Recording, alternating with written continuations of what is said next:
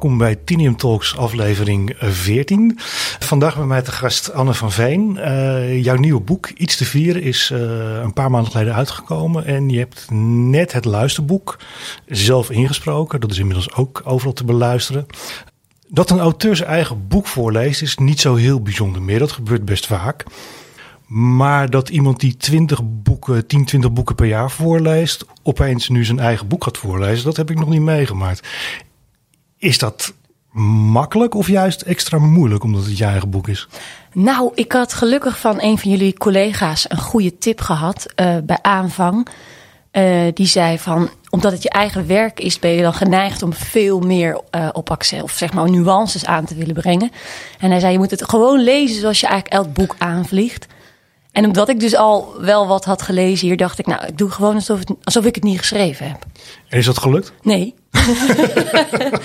nee, natuurlijk niet. Ja, je, wil, je bent dan toch geneigd om sneller um, om een, een, fout te corrigeren of, of even terug te pakken of uh, opnieuw te beginnen. Maar ja, ik probeer, ik denk dat ik een beetje tussen laveerde tussen afstand en iets te en heb, heb je nog dingen stiekem uh, aangepast bij het voorlezen? Of heb je het gewoon echt. Nee, ik heb dat wel eens gehoord dat sommige auteurs tijdens het lezen, misschien is het een fabeltje, maar dat ze dan toch nog een boek een beetje gaan herschrijven, omdat het dan toch niet goed loopt of klinkt. En dan.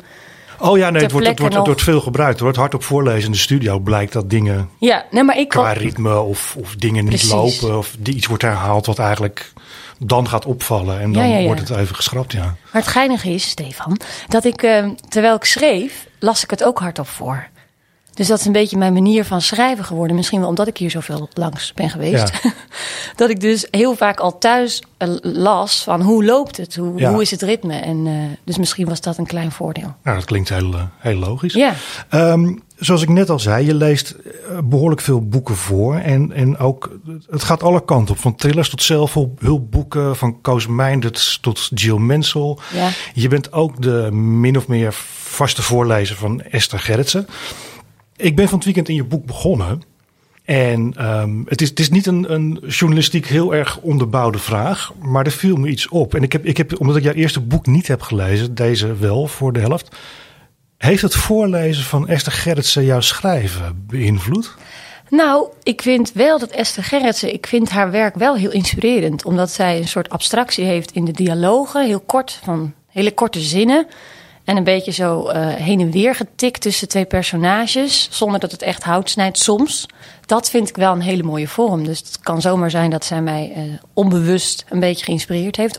Is dat waar je op doelt? Ja, ik, ik, ik meende inderdaad dingen in, in, in ritme of ja. korte, korte tussenzinnetjes ja. Ja. van hey. Ja. ja, en ik had me ook voorgenomen, en dat is niet zozeer door Esther Gerritsen haar schrijfhand, maar ik dacht wel van ik wil een beetje wegblijven bij allemaal metaforen. Dat was ja. een soort schrijfopdracht voor mijzelf. Dat ik dacht, ik wil even kijken hoe kaal kan ik het krijgen als een soort camera die gewoon door de kamer of door de kamers gaat en niet zoveel meer dan dat. Nou, Perspectief. Uh, volgens ja. mij is dat wel gelukt. Ik hoop het. um, ik zal niet te veel uh, verklappen. Mensen moeten het boek maar gewoon gaan lezen of, ga, of gaan luisteren natuurlijk. Um, het boek gaat over Liedewij. Wordt afgekort als Lied. Uh, haar relatie met haar beroemde vader, een dirigent. Maar de aanloop naar het verhaal is een. Uh, er wordt een denkbeeldige beste vriend ter overname aangeboden in een advertentie en daar reageert Lied op. Ja, ja. Volgens mij heb je dat. Uh, uh, ja, ik heb dat. Het is ergens op gebaseerd klopt, volgens mij. Het, klopt. Ik heb het. Het is, het is zo. Um, ik kwam een echt een advertentie op het spoor. Ja. Een, een echte advertentie. En uh, dat was ik, nou, min of meer hetzelfde als wat ik in mijn boek gebruikt heb. Een, een meneer, nou ja, meneer, een jongen van 27 biedt zijn imaginary best friend ter overname aan omdat hij hem zogenaamd ontgroeid zou zijn. Dat stond er, grofweg. En dat vond ik zo absurd dat het ook echt in een krant was opgenomen. Ja. Gewoon tastbaar op mijn bureau lag, dat, omdat ik het van iemand had gekregen. En die dacht, dat is wel iets voor Anne, want die heeft ook een beetje een weet ik, absurd hoofd of zo. Qua denken. En heb je dat later gebruikt in, in dit boek? Uh, of, of ben je daar vanuit echt begonnen? Nou, het was wel echt iets wat ik heel lang al had. Van dat is wel iets wat ik echt wil gebruiken. Ja. Linksom, rechtsom. Dat er, vond ik zo mooi. Een keer van pas. Ja, mooi, mooi ja. gegeven iemand die dat doet. En dat er dan ook, ik dacht, ik ging dus al meteen, die fantasie ging meteen aan. Wie zou daarop reageren? Ja. En hoe is die transactie? Hoe gaat dat? En dan gaat mijn hoofd gewoon eh, los. Ja. We gaan even luisteren naar het begin van het boek. Hoi, hier ben ik. Lied. De lied van je advertentie. We schudden geen handen. Helder. Ze had honingblond, half lang haar. Weerbarstig, zou ik zeggen. Haar rechtervoet losjes achter haar linker enkel gehaakt. Witte sandalen met sportsokken. Een keuze. Best bruine benen nog, voor februari. Een turquoise fladderbroekje met daarop een breton streepenshirt met opgestroopte mouwen. Pal onder haar oksels twee natte plekjes. Het was ongekend warm voor de winter. Tin is vriendelijk dus, verifieerde ze in een mail als reactie op mijn advertentie in het stadsblad. Maar wat vertel je niet over hem? Ik antwoordde dat ik zijn biografie kon sturen. Dat hoefde niet. Ze wilde alleen weten wat irritant aan hem was. Oké dan. Din klet zoveel dat je er kotsmisselijk van wordt. Het bleef stil. Heb jij zelf een uh, denkbeeldige beste vriend? Of? Nee, nee, nee, nee, zeker niet. Maar ik heb er als kind wel een beetje mee geflirt met dat soort uh, figuren. Ja. Uh, je speelt in het boek ook met, met woorden, met, met klanken van woorden. Tobias is logopedist. Mm -hmm. je, je beschrijft hoe hij woorden mooi vindt klinken, hoe ze lekker rollen, hosternokken geloof ik. Ja. de klank tussen aardbeien en aanbeien. Ja. Als je je boek gaat voorlezen, heb je, biedt dat natuurlijk meer mogelijkheden ja. dan het schrijven. Ja, ja daarom. Dus ik, ik hoopte al dat, ik, dat er een luisterboek van uh, zou verschijnen.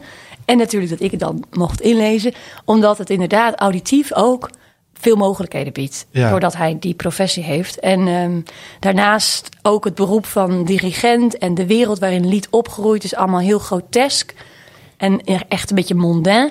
Dus ik kon ook in de dialogen best wel een beetje soms gaan zwieren of heel erg uh, ja, uitpakken qua uh, personages.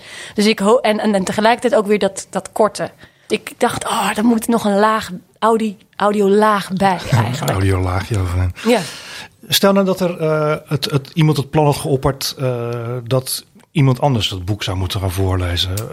had dat gekund, denk je, of niet? Ja, ja, want in eerste instantie was ik zelf nog een beetje te scheiterig om ervan uit te gaan dat ik dan de aangewezen persoon zou zijn. Dus ik dacht nog zo'n beetje. Ja, het ligt voor de hand. Toch? Het ligt voor de hand, maar misschien dacht, ja, wilde ik het zo graag dat je denkt, oh, zout, zout, zout. Dat je een beetje indekt of zo. En, uh, maar ik denk dat iemand anders het goed zou kunnen, tuurlijk. Ja, kan, kan zelfs heel interessant zijn. Maar toch uh, had ik er heel veel lol aan. ja, dat, is, dat, dat, is mooi. Ik hoop de mensen uit die naar luisteren. Uh, je hebt zelf een fragment uh, waar je even laten horen. Iets langer dan we oh, hadden gehoopt. Nou, gewoon onderbreken, Stefan. Ik zet hem gewoon in ieder geval, ik zet hem in ieder geval gewoon even aan. Ja. Quasi nonchalant stopte ze haar telefoon in de achterzak van haar spijkerbroek. Ze schroefde de deksel van een rode ton die tussen ons in stond, haalde een paars met mint gekleurd trainingsjasje tevoorschijn en deed hem in de binnenzak. Pepe? vroeg ik voorzichtig. Ze rolde met haar ogen en lachte. Dat is mijn vader. PP. Van papa. Papa zonder klinkers. Verduidelijkte ze. Dat laatste begreep ik al.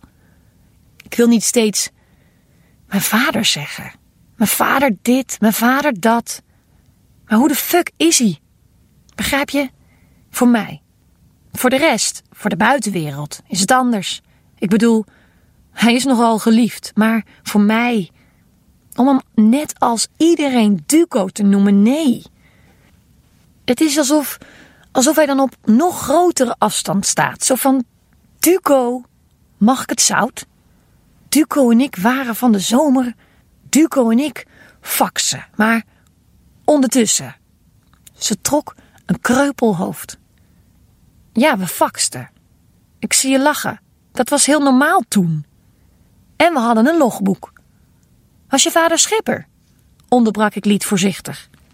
Haar ogen begonnen te glunderen. Wat? Nee, niks. Wat is er mis met schippers? Niks. Wat gniffel je dan? Om het idee.